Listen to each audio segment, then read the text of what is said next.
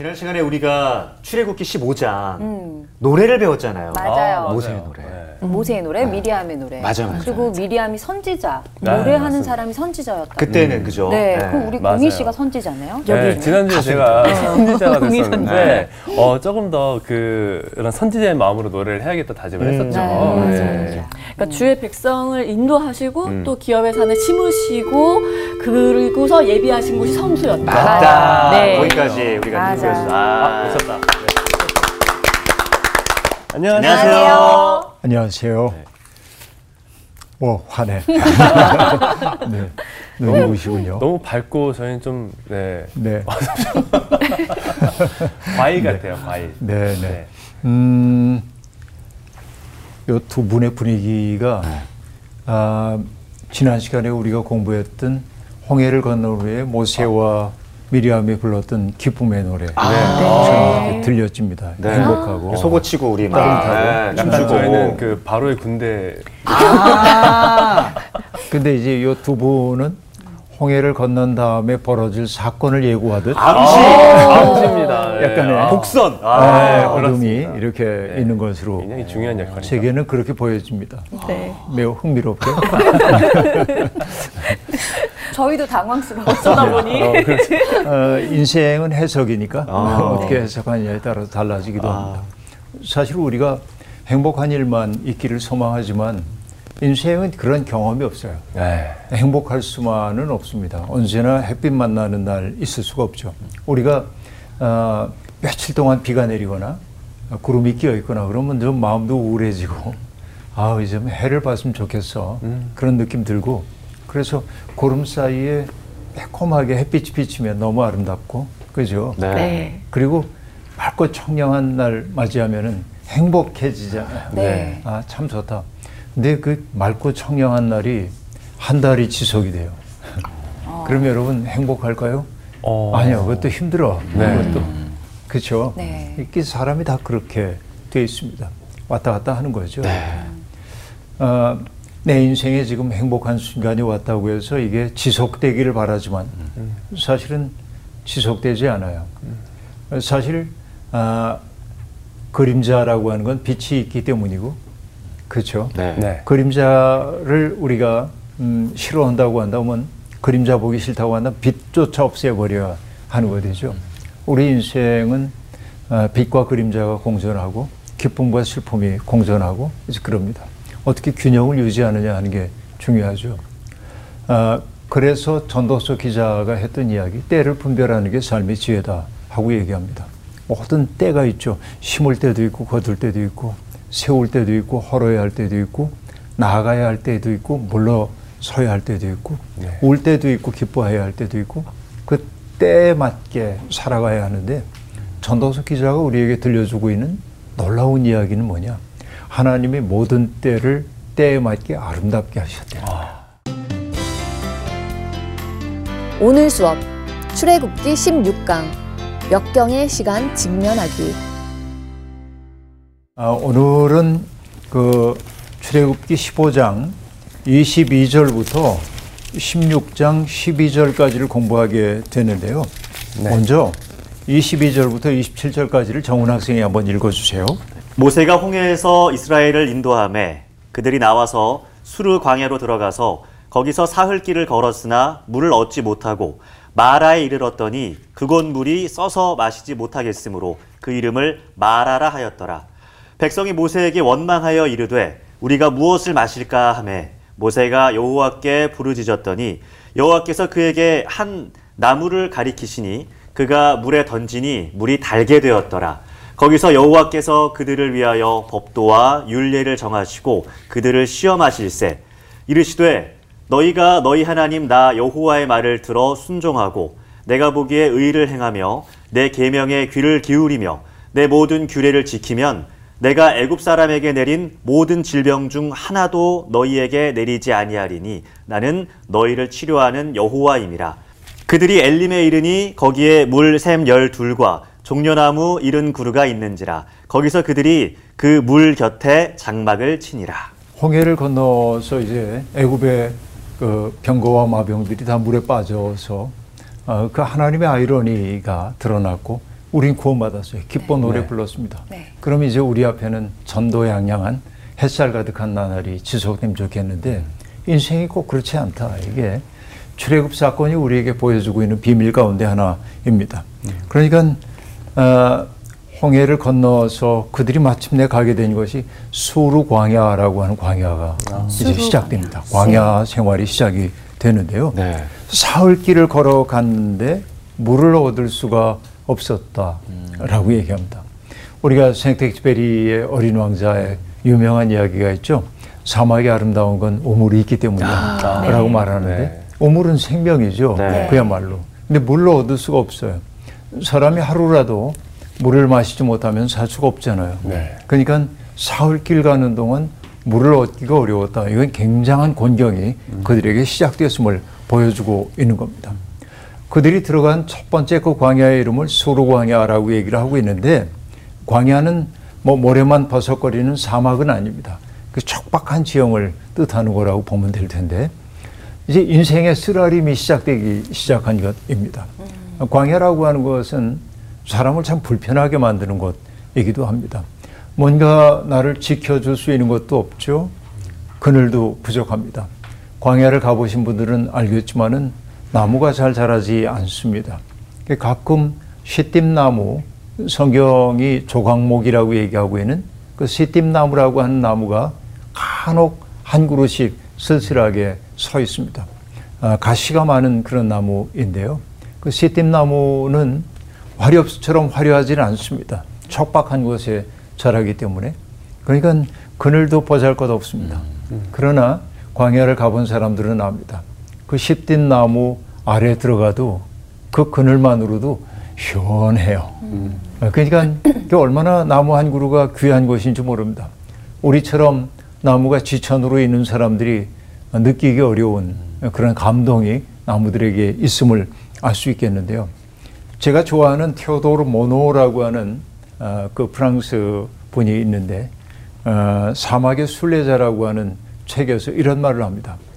사막은 어떤 곳이냐? 광야를 뜻하기도 하겠습니다만 어떤 나약함도 허락하지 않는 엄격한 교육자이다. 광야를 거닌다고 하는 것은 나약한 사람은 광야에서 살 수가 없는 겁니다. 강인해져야 합니다. 그리고 사막이 갖고 있는 아름다움도 있습니다. 사막은 생략하는 법을 가르쳐 준다 하고 말합니다. 우리는 도심에 살면서 물건들 우리 집에 있는 거다 끌어 집어내놓으면 어마어마하게 많을 거요. 그렇죠? 네. 근데 그거 다 쓰고 살지는 않거든요.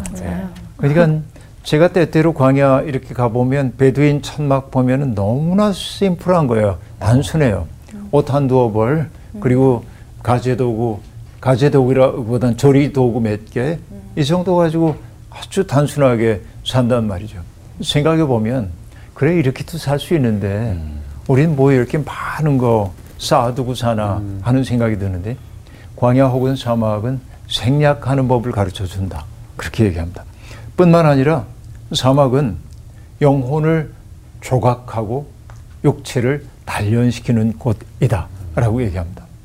그 광야 혹은 사막에서 필요한 건 뭐죠? 하루에 몇 리터의 물. 물 없이는 살 수가 없잖아요. 몇 리터의 물.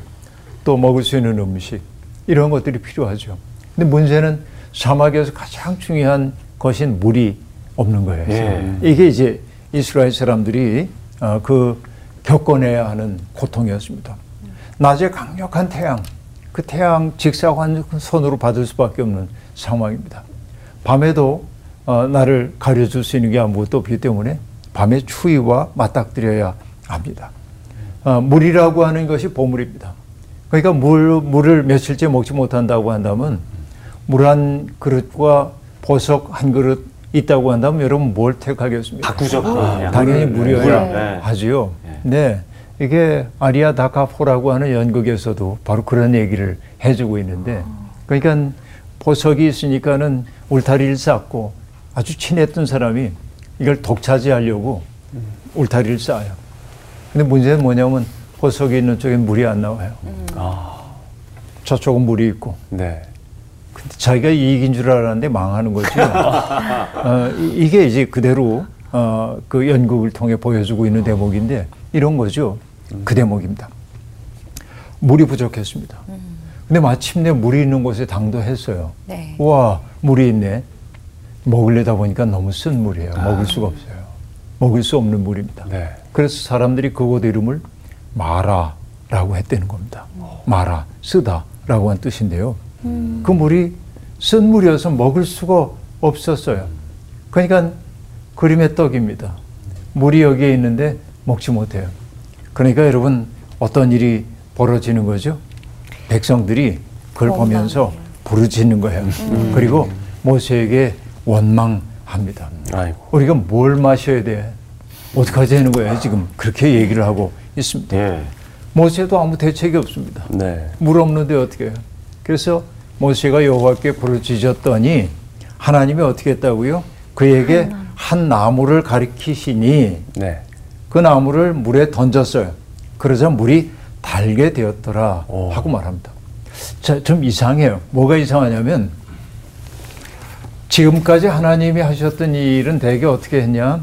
너희는 가만히 있어 내가 하는 일을 봐라. 네. 그렇죠? 네. 네. 그래서 애굽에 열 번의 재앙을 내리기도 했고 구름 기둥 불 기둥으로 인도하셨고 홍해 바다 갈라 가지고 건너게 해 주셨고 하나님이 다 하셨어요. 네. 근데 지금도 마라의 쓴물을 하나님이 달게 만들어 주시면 되잖아요. 어. 근데 안 하고 뭘 하셨다고요? 나무 하나를 가리키셨어요. 네. 그러자 모세가 그걸 물에 던졌대요. 네. 그러자 물이 달게 되었다 이렇게 얘기합니다. 뭔가 변화가 일어나고 있음을 우리가 네. 알아차려야 합니다. 이게 이제 중요한 대목이라고 볼 수 있는데요. 그러니까 자 이렇게 정의를 해보겠습니다. 15장에서 찬양의 노래, 기쁨의 노래를 불렀는데 16장으로 넘어오자마자 불평이 쏟아지는 분위기가 달라지네, 갑자기. 어, 그러네. 훅 바뀌었네요. 찬양이 불평으로 바뀌는 데는 그렇게 긴 시간이 필요하지 않았다 하는 걸 알 수 있습니다. 그러니까 바로에게서 벗어나고 홍해를 건너기만 하면은 불행 끝 행복 시작 그런 줄 알았는데 예. 네. 또 다른 고통 시련이 시작된다는 것을 알고 섣부른 기대가 무너지자 원망이 즉시 터져 나옵니다. 이 얘기는 뭐냐? 원망은 약자의 버릇이거든요. 네. 어? 자기 삶을 스스로 책임질 수 없는 사람들이 누군가에게 자기의 불행의 이유를 다른 사람에게 전가하는 것이 원망이라고 얘기할 수 있겠는데 예, 그렇게 이제 원망을 하게 되는 거죠. 모세가 부르짖습니다. 하나님이 나무 한 그루를 보여주셨다고 얘기합니다. 자, 이걸 뭐라고 얘기할 수 있냐면 하나님은 창조 세계 가운데 활용할 수 있는 것을 발견할 눈을 열어주시는 거예요. 이게 중요해요. 네. 어떤 나무를 가리키셨다. 하나님이 창조 세계를 우리가 어떻게 활용하며 살아야 하는지를 가르쳐 주신 거예요. 그러자 나무를 물에 던져 놓자 물이 달게 변했다. 하나님은 직접 문제를 해결해 주시기보다는 자연과 인간 사이에 있는 잠재력을 활용하고 있음을 알 수 있습니다. 이게 하나님의 사랑법이에요. 하나님은 사랑하는 사람들의 모든 문제를 하나님이 직접 개입해서 해결해 주실 때도 있지만 그러나 하나님은 우리에게 가능성의 형태로 복을 주실 때가 더 많아요. 그러니까 이 가능성을 우리가 발현하고 발휘하며 살아야 하는 게 인간의 삶인데 내가 할 수 있는 일인데도 불구하고 우린 뭐라고 얘기하냐면 당신이 해주세요. 그런단 말이에요. 그러니까 어떤 분이 이렇게 얘기하더군요. 예배당 안에 들어가려고 그러는데 예배당 앞에서 어떤 사람이 구걸하고 있는 걸 봤어요. 그래서 그가 하나님 앞에 이렇게 얘기합니다. 하나님, 이 불쌍한 사람 안 보이세요?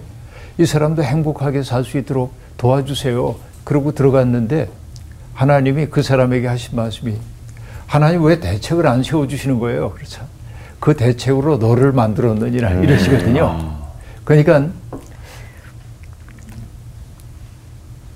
내가 하나님의 대책이라는 사실을 모르고 하나님이 이 문제를 직접 해결해 주셔야 된다고 우리들이 얘기하는 버릇이 있다. 아. 그런 얘기입니다.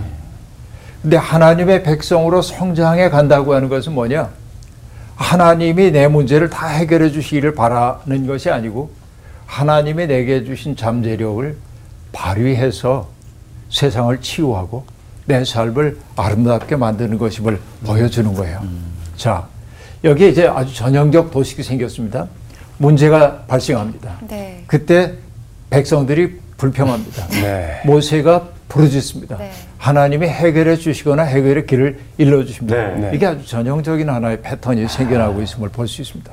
자, 하나의 문제가 딱 해결돼서 하나님이 개입하시면 문제가 풀린다는 걸 알 때 하나님은 이스라엘 백성에게 법도와 윤례를 정해 주셨다. 이렇게 얘기를 하고 있습니다.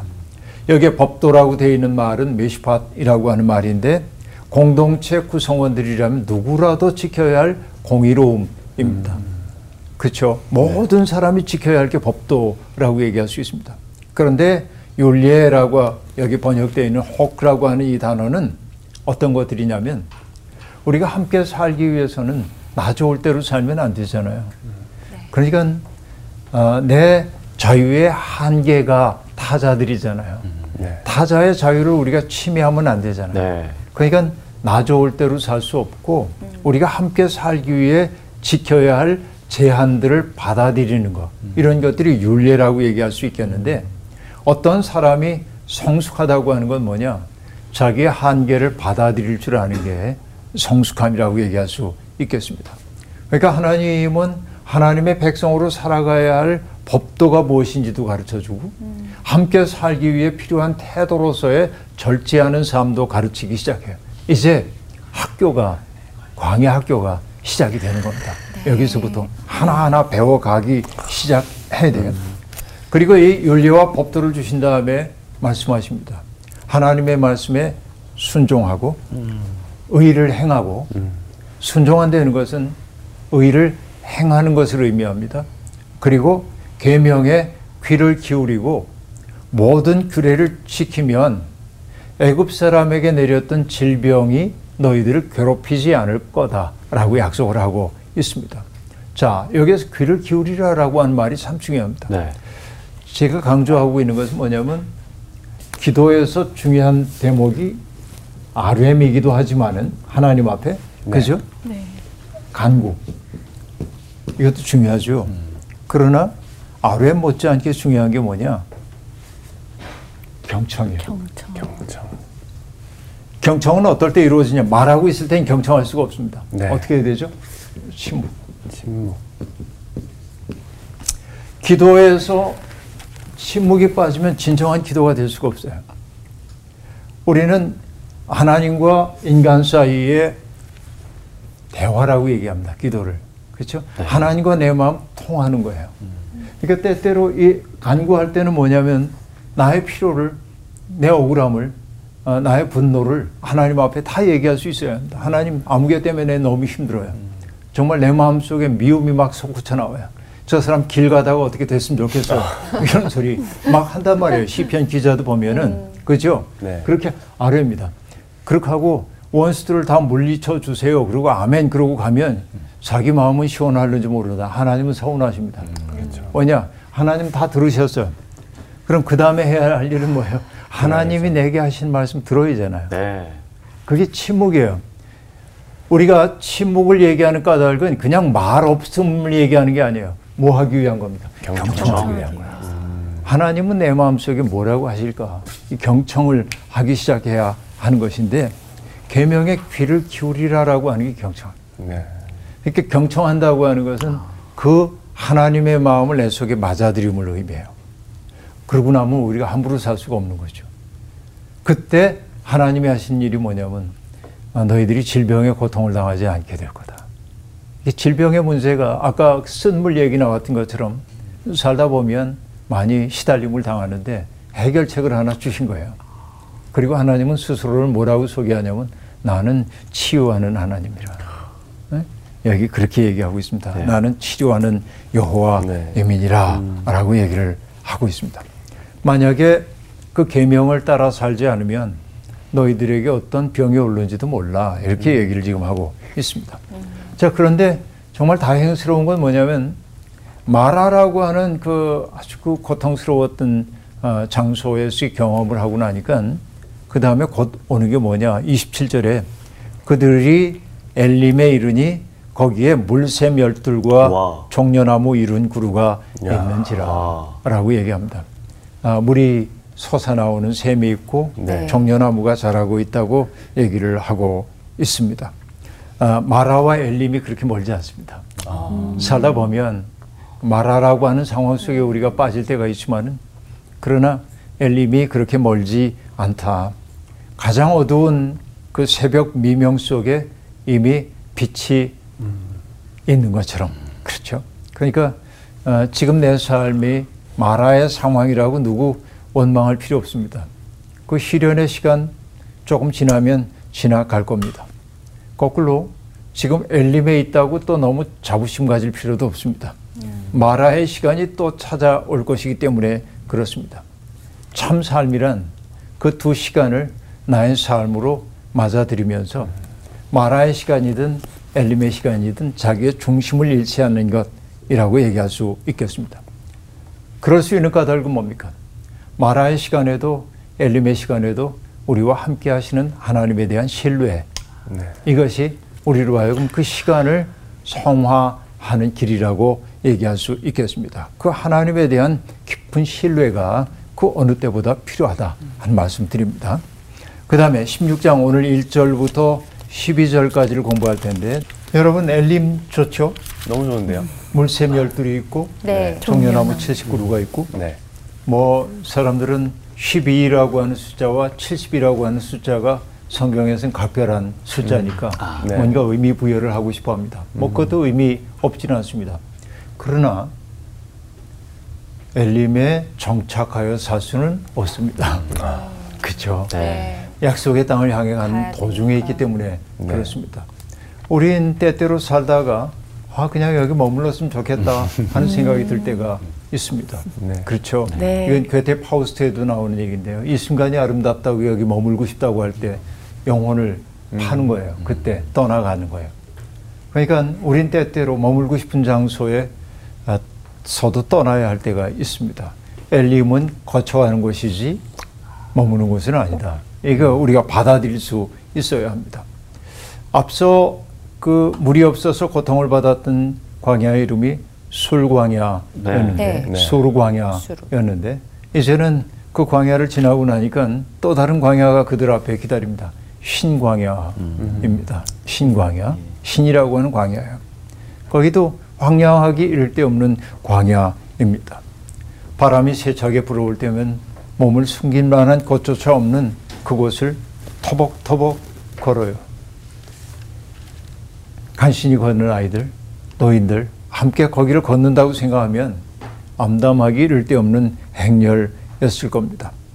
그리고 탈출 공동체가 수르광야를 지나서 신광야에 들어선 때를 애굽에서 나온 후 둘째 달 15일이라고 얘기하고 있습니다. 네. 네. 그럼 며칠 정도 지난 거죠? 한 45일 이 정도 지나갔습니다.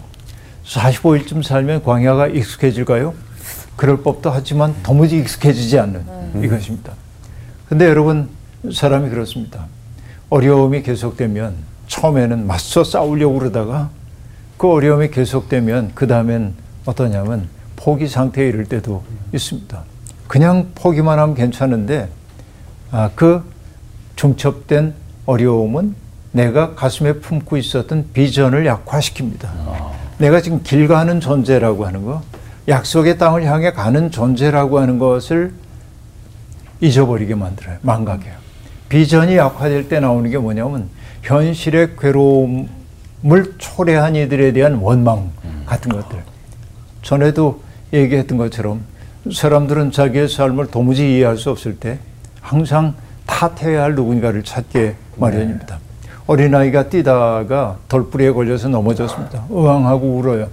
그런데 자기 잘못한 거잖아요. 네. 물론 이렇게도 얘기할 수 있습니다. 왜 거기다 돌을 왔어? 그럴 수도 있지만 그러나 넘어진 아이를 보고 엄마나 아빠가 달려가서 아이를 위로할 때 괜찮아 괜찮아 그러기도 하지만 애 분이 안 풀려요. 돌에게 아빠가 야단을 너 왜 거기 있어서 우리 애기 넘어지게 했어? 그러면 아이는 이제 분이 풀려요. 내 문제가 아니야. 누구 때문에 내가 이런 어려움을 겪는 거야? 이게 탓하고 싶어하는 마음이 아 그렇게 있다 하는 얘기입니다. 그러니까 신광야에서 그들이 부딪혔던 문제는 뭐냐? 굶주림이었습니다. 굶주림.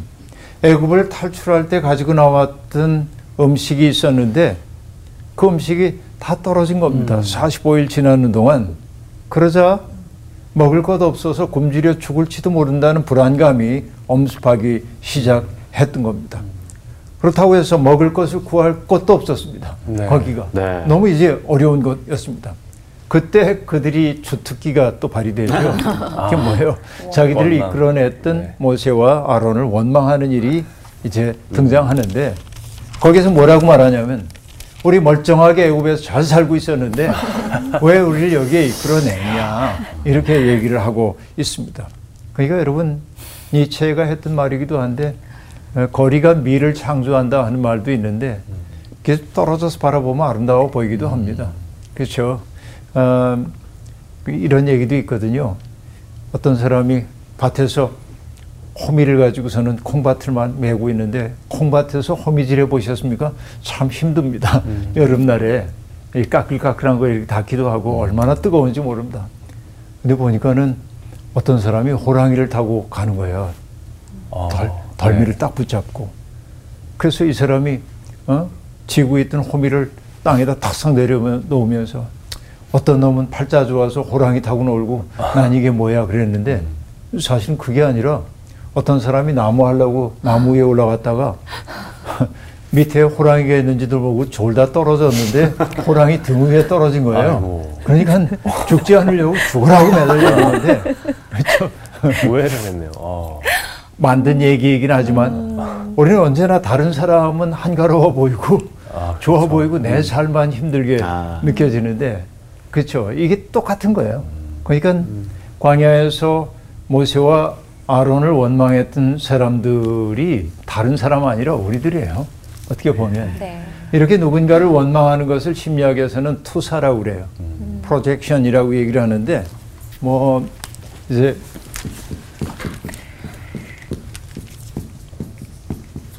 이렇게 프로젝션 하는 건데 빛을 그쪽에 던지는 거예요. 네. 그러니까 누군가에게 어, 자기의 불안이나 불만에 해소하기 위해서 그 원인을 남에게 돌리는 걸 투사한다고 얘기를 하고 있는데 이렇게 투사하는 버릇이 있는 사람들의 삶은 뭐냐? 퇴행. 그 퇴행이라고 그래요. 그러니까 큰 위험이나 갈등 상황에 놓이게 될 때 거기에 능동적으로 대처하거나 도전하는 게 아니고 옛날이 좋았어 옛날에 우리가 정말 잘 지냈는데 음. 이러면서 물러서는 거예요 네. 이렇게 해서 불안을 완화하고 싶어하는 태도를 퇴행이라고 얘기를 하고 있는데 그 투사와 퇴행은 딱 등을 맞대고 있는 친구들입니다. 이 둘은 함께 와요. 이렇게 전형적인 투사와 퇴행이 여기에 등장하고 있습니다. 애굽에서 뭐 그렇게 행복했어요. 그죠? 항상 아, 지푸라기를 구해야 하고 네. 벽돌 할당량 해야 하고 죽겠다고 꿍꿍거렸는데 그때가 좋았대. 이게 참 이렇게 얘기를 하고 있습니다. 아, 그러니까 종살이하던 자기들의 과거를 미화하고 있어요. 기억에 왜곡이 일어나고 있습니다. 우리가 알고 있는 건 뭐냐면 채찍질 앞에 있었어요. 할당량을 채워야 했어요. 그런데 채찍과 할당량의 자리에 뭐를 집어넣냐면 고기 까마와 떡. 아, 애굽에 우리는 고기 까마와 떡을 누리고 살았다고 얘기를 하고 있습니다. 자기의 삶을 주체적으로 살지 못하는 사람들일수록 이렇게 환상의 집을 만들어 놓고 거기에 머뭅니다. 현실에 대처할 능력이 없기 때문에 그런다고 얘기할 수 있겠는데요. 그러니까 아, 이게 아, 아주 그 어, 문제 상황 속에 있음을 알 수 있습니다. 그러자 하나님이 아, 이제 얘기하는 거예요. 역정을 내시기보다는 그들을 곤경에서 구해 주시기 위해서 하나님이 개입해 주십니다. 모세를 통해 지시를 내리는데요. 어떤 지시입니까? 백성이 먹을 것을 하늘에서 내려줄 터이니 백성들이 날마다 나가서 그날 그날 먹어야 할 것을 거두어 드리게 하라라고 말합니다. 여기서도 재밌습니다. 앞서 얘기한 그대로예요. 물을 단물로 바꾸는 건 하나님이 하자고 한다면 일도 아니에요. 네. 그런데 하나님이 나무를 가리키셔서 그 나무를 가지고서는 집어넣음으로 단물을 바꿨던 것처럼 하나님이 집집마다 채워주실 수도 있는데 안 그래요. 일단 내려요. 내릴 것을 먹을 것을 준비하셔요. 거두어 드리는 것은 각자가 해야 할 일입니다. 이게 학교예요, 지금. 학교. 그렇죠? 그러니까 그 하나님의 지시를 수행함을 통해서 그들이 배우는 건 뭐예요? 하나님에 대한 신뢰를 배워야 합니다. 그렇죠? 그리고 어려움에 맞서서 자기의 삶을 능동적으로 살아갈 수 있는 영혼의 근육도 키우게 되는 거예요. 이게 하나님의 하나하나 훈련해 가고 있는 것을 알 수 있습니다. 이게 하나님의 사랑법입니다. 제가 그동안 강의하면서 늘 얘기해 왔지만은 부모의 자식 사랑이 그런 거입니다. 좋은 부모는요, 자식이 시행착오를 걷는 것을 안타까워하기는 하지만 시행착오를 거치지 못하도록 모든 위험을 제거해 주지 않습니다. 여러분, 우리가 어린이들의 놀이터를 보면은 아, 안전해야잖아요. 네. 아이들이 안심하고 놀 수 있도록. 그런데 유럽의 어린이 놀이터는 약간의 위험을 만들어 놓습니다. 왜? 그 위험을 대처하는 능력을 키우기 위해서 그럽니다. 놀이터를 만들 때 매우 중요합니다. 그러니까 우리는 모든 문제를 다 해결해 줘서 아이들이 아무 걱정 없이 살아야 된다고 생각하지만 이거는 아이들의 진정한 사랑법은 아니라고 볼 수 있습니다. 탕자가 아버지에게 유산을 물려달라고 그러고 집을 떠날 때 아버지는 탕자의 미래의 삶을 예측 못했을까요? 그럼 그 아버지는 인간에 대한 이해가 없는 거예요. 이 자식이 이 많은 돈 가지고 나와서 어떻게 살리려는 게 아버지 눈에 보입니다. 그러나 그 아버지는 뭐예요? 아들의 시행착오에 기회를 주었어요. 방어할 수 있도록. 그래야 떠나야만 돌아올 수 있기 때문에 그래요. 돌아와야 아버지 집이 소중함을 알기 때문에 그래요. 하나님은 방황의 여지를 주지 않는 분이 아니라 방황의 여지를 주시는 분이에요. 우리의 자율 속에 맡겨두시는 분이란 말이에요. 바로 이런 얘기죠. 아무것도 아닌 것 같지만은 하나님이 집집마다 채워주시지 않고 예. 내가 내릴 테니까 각자 거두어 드려야 돼. 이렇게 지시한 것은 하나님을 신뢰하는 법을 배워야 하고 자기의 삶을 능동적으로 살아내는 연습을 하도록 하기 위한 하나님의 사랑입니다. 그러니까 날마다 이른 아침에 일어나야 돼. 낮잠 자면 안 돼. 늦잠 자면. 어? 조금만 더, 조금만 더 그럴 수도 있는데 이른 아침에 일어나야 합니다. 그리고 하늘에서 내린 음식을 거두어 드려야 합니다. 이것이 이제 익숙해질 때 그 리듬이 몸에 뵐 때 하나님에 대한 감사와 신뢰도 깊어질 것이라고 얘기할 수 있습니다. 네. 근데 한 가지가 더 있죠. 여섯째 날에는 어떻게 한다고요? 거두는 것에 갑절을 거두어 드려야 한다고 얘기하고 있습니다. 네. 뭘 얘기하는 걸까요? 이게 왜 갑절을 안식일. 안식일을 준비하고 있는 거죠. 그러니까 아직은 안식일 계명이 10계명에 의해 주어지지 않았잖아요. 예, 예. 그런데 안식일의 초기적 형태가 이런 방식으로 얘기되고 있음을 알 수 있습니다. 안식일이라는 게 편안한 한자에다가 숨을 뜻하는 식자를 쓰거든요. 네. 그러니까 숨이 평안해지는 게 안식이에요. 그렇죠? 이렇게 해서 쓰는데 숨이 평안해져. 여러분 우리는 숨가쁘게 살잖아요. 사는 거. 네.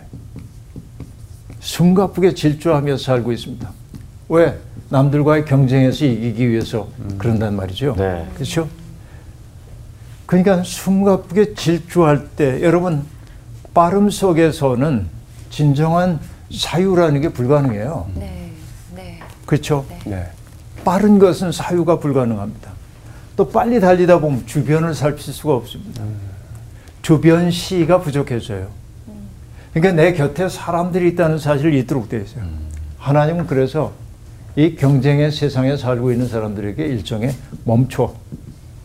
멈춰. 그래야 자기의 삶의 근본을 돌아볼 수 있기 때문에 그래요. 내 삶이 어딘지, 내가 지금 어디를 향해 가고 있는지, 그리고 멈춰야 보이는 것들이 있어요. 주변 세계도. 이게 안식일이라고 얘기할 수 있겠는데, 그때 소, 숨이 가지런해지는 거예요. 숨이 가지런해질 때 느끼는 게 뭐죠? 평화. 샬롬의 세상이라고 하는 것은 이럴 때 온단 말이죠. 내가 숨 가쁠 때는 평화가 없어요. 물론 운동하지 말라는 얘기가 아니고 이게 다른 얘기인 거 아시죠? 네. 그러니까 욕망 충족으로 위해서 남들과 경쟁하느라고 질주하다 보면 평화가 없어요 내 마음속에 감사도 없고 근데 멈추어 서라고 하는 거예요 그렇죠 그리고 6절과 7절에 이렇게 얘기합니다 어? 아, 6절 끝부분에 이렇게 얘기해요. 모세와 아론이 온 이스라엘 자손에게 이르되 저녁이 되면 너희가 여호와께서 너희를 애굽 땅에서 인도하여 내셨음을 알 것이요 아침에는 너희가 여호와의 영광을 보리니 하고 얘기합니다. 네. 6절과 7절로 이어지고 있는데 왠지 어디서 본 것 같은 도식이에요. 네. 어떤 도식입니까? 제가 얘기하면 즉시 알 거예요. 저녁이 되고 아침이 되니 이는 첫째 날. 창세기에 얘는 둘째 날이냐. 그러니까 지금 이 만나를 내리는 이 사건을 통해서 하나님이 사람들을 초대하고 있는 세상이 뭐냐면 하나님의 새로운 창조의 세상. 새로운 창조의 관점에서 이 사건들이 기술되고 있음을 우리들이 알 수 있습니다. 하나님이 하시는 일은 언제나 창조의 사건이에요. 그러니까 오늘 우리에게 주어져 있는 이 시간은 하나님의 창조의 시간이란 말이죠. 그것을 출애굽기 이 부분은 이렇게 아름답게 드러내고 있음을 알 수 있습니다. 창조는 하나님의 영역입니다. 네. 백성들은 뭡니까? 그 하나님의 영광을 보게 되는 거예요. 어떨 때 보게 돼요? 멈춤 속에서, 침묵 속에서 보게 되는 거예요. 그때 우리 속에 터져 나오는 것이 뭡니까?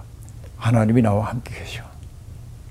이런 반복적 의뢰, 날마다 나가가지고 이제 거두어 드리고 이렇게 해서 이런 의뢰를 통해서 하나님이 나와 함께 하신다는 사실을 몸과 마음 속에 새기는 행위, 이런 것들이 의뢰란 말이죠.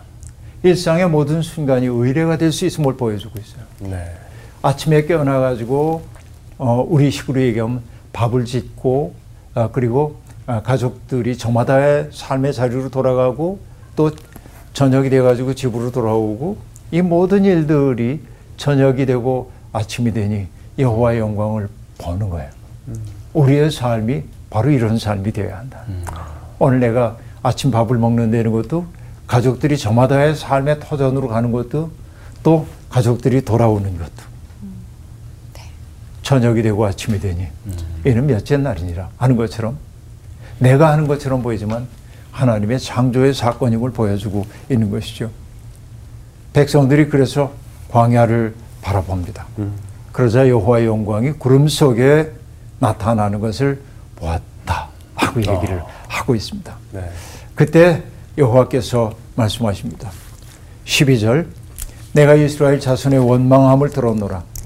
그들에게 말하여 이르기를 너희가 해질 때에는 고기를 먹고 아침에는 떡으로 배부르리니 내가 여호와 너희의 하나님인 줄 알리라 하라 하시니라 라고 얘기를 하고 있습니다. 우리가 일상적으로 뭔가를 먹는 행위, 뭔가를 일상의 삶을 누리고 사는 그 행위가 그냥 당연한 일처럼 생각됐지만 성경은 그렇지 않다고 얘기합니다. 바로 그럴 수 있음 그 자체가 하나님의 하나님 되심을 우리에게 입증해 보여주고 있다는 거죠. 그래서 어, 제가 늘그 하는 얘기입니다만은 아, 당연의 세계에는 감사가 없습니다. 네. 뭐 아침에 엄마가 나 깨워주는 거 당연하지 뭐. 아침에 엄마가 밥 차려주는 게 당연하지 뭐. 음. 어? 아침에 뭐 누가 뭐 해주는 게 당연하지 뭐. 당연의 세계엔 감사가 없어요. 성숙해진다고 하는 건 뭐냐면 당연한 줄 알았던 그것이 사랑임을 알아차리고 고마워하는 거예요. 우리의 삶에 이런 고마움이 나타나기 시작해야 합니다. 내가 살 수 있는 것은 내 옆에 있는 사람 덕분이라는 사실을 알아차리기 시작해야죠. 그걸 알 때 우리가 누구를 함부로 대할 수 있겠어요. 적대감이 넘치는 세상에서 우리가 환대의 공간을 열어가야 하는 까닭은 바로 이런 데 있습니다. 먹고 마시는 일상적인 그 행위가 하나님의 현존하심을 드러낸다는 사실을 성경은 우리에게 여실히 보여주고 있습니다. 우리의 사랑이 그렇게 무르익어 갈 수 있기를 바랍니다. 고맙습니다. 감사합니다.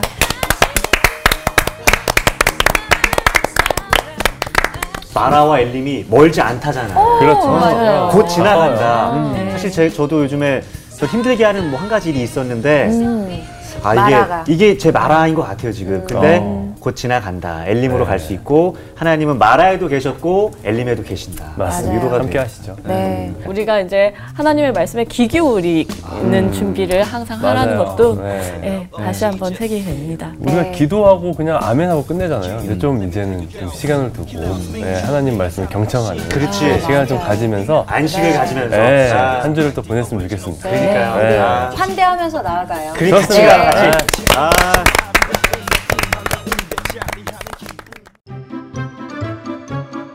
이번 주 퀴즈입니다. 유다인을 말살하려는 아각 사람 하만의 음모에서 구원받은 것을 기념하는 유대인의 절기는 무엇인가요? 1. 유월절 2. 초막절 3. 불임절 정답을 아시는 분은 CBS 성서학당 홈페이지와 성서학당 카카오 채널을 이용하시면 됩니다. 선정되신 분들에게는 대한성서공회에서 발간한 성경, 성경 통독을 위한 최고의 자습서 성경 2.0 성서학당 선생님들의 저서 중 하나를 드립니다.